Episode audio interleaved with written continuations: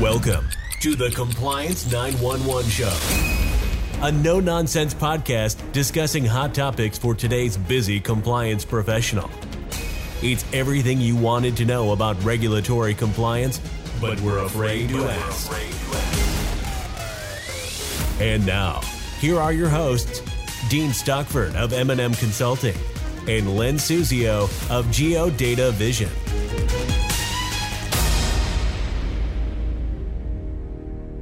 Welcome to our podcast series, Everything You Wanted to Know About Regulatory Compliance But Were Afraid to Ask. I'm joined today by Len Suzio. So, what exciting topic do you have, Len, today for our listeners? Well, Dean, an article published by S&P last week got my attention. The article was titled, quote, Bank regulators give more adverse Community Reinvestment Act ratings this year. And indeed, the article cited the fact that 12 banks received a less than satisfactory performance rating for the first half of 2023 compared to 14 during all of 2022. So the trend definitely is up. The question is why? Are more banks performing poorly or are the regulators enforcing tighter standards?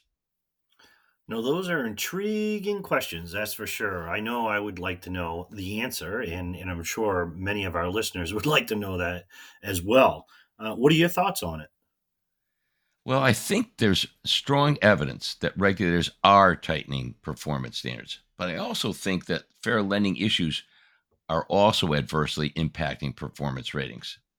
So, what's the evidence that the regulators are, are, are tightening these standards, Len? Well, the first thing is that the proposed new CRA rule, which was published last year, is strong evidence that regulators have intended to placate the critics of the historically low CRA failure rates. Since CRA was substantially revised in 1995, the CRA exam failure rate has hovered around 1.2%. And it may be surprising to some people that the regulator that has handed out the most CRA exam failures and at the highest failure rate is the FDIC. That may be because the FDIC is truly the tougher regulator, or it may be that the FDIC supervises relatively small banks. Nevertheless, I think the FDIC chair, Martin Gruenberg, let the cat out of the bag last year when he made comments about the proposed new CRA rule. In a speech in June of 2022 to the NCRC, Chairman Gruenberg said, quote, the NPR approved by the federal banking agencies would significantly expand the scope and the rigor, emphasize rigor, of CRA. And in case anyone missed the point, in that same speech, he later added, quote, the NPR would raise the bar for CRA performance, end quote. So Chair Gruenberg made it clear regulators intended to raise the performance standards for CRA in the NPR. And that to me is the first piece of evidence which I submit to your audience or our audience that indicates the increasing CRA exam failure rate can be traced to more rigorous and higher performance standards. There's more?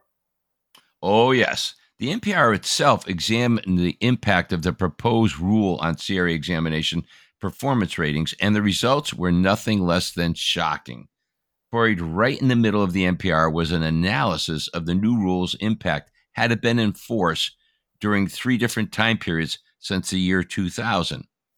Our listeners may not believe what I'm about to say, but this is not an analysis that I did. It is an analysis by the bank regulators themselves. Remember that the historic CRA exam failure rate for the last 20, 25 years was about 1.2%. But the analysis showed that re- the retail lending test, the most important CRA test that must be passed to get a composite satisfactory performance rating, the failure rate would soar to 12%. You heard me right. That's 10 times the historic failure rate since the year 2000.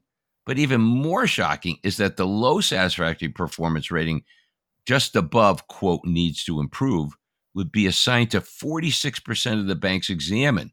Think about that. Almost half the banks examined would be barely above the failure threshold, and another 12% would be below the failure threshold. That to me is pretty powerful evidence that indicates the goal of the regulators was to increase the CRA exam failure rate, and they may very well be doing it now. Although the final rule has not yet been published, much of its most far reaching impact could be put into effect without any notice or fanfare. What am I referring to? Is it is calibrated performance standards that were identified in the regulation or the proposed rule. We've known that the reference points that you examiners have been using for the last 25 years, but the agencies have never exactly indicated what the performance ranges are to get a satisfactory performance rating on any CRA test.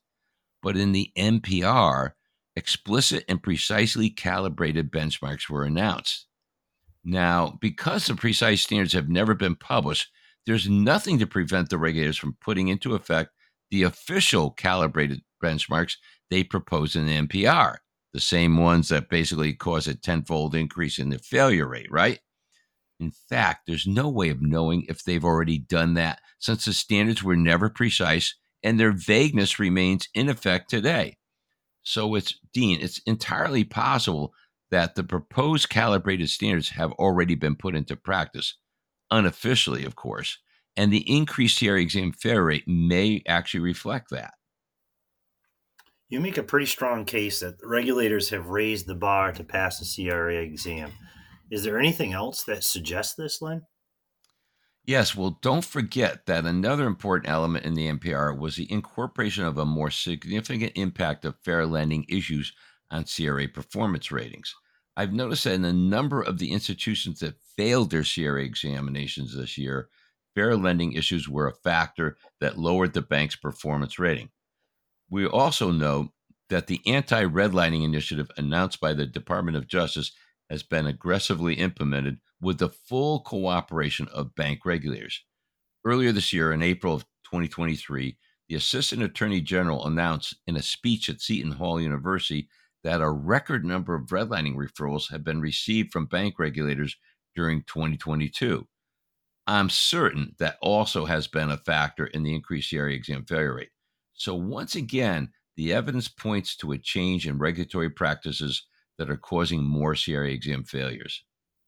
Yeah, I can certainly echo the the uh, the posture, uh, uh, increased posture, I should say, relative to fair lending exams. So, do you have any advice for our audience, or as well as our our, our help, all all of us that are helpless to do anything about this particular stance of the regulators?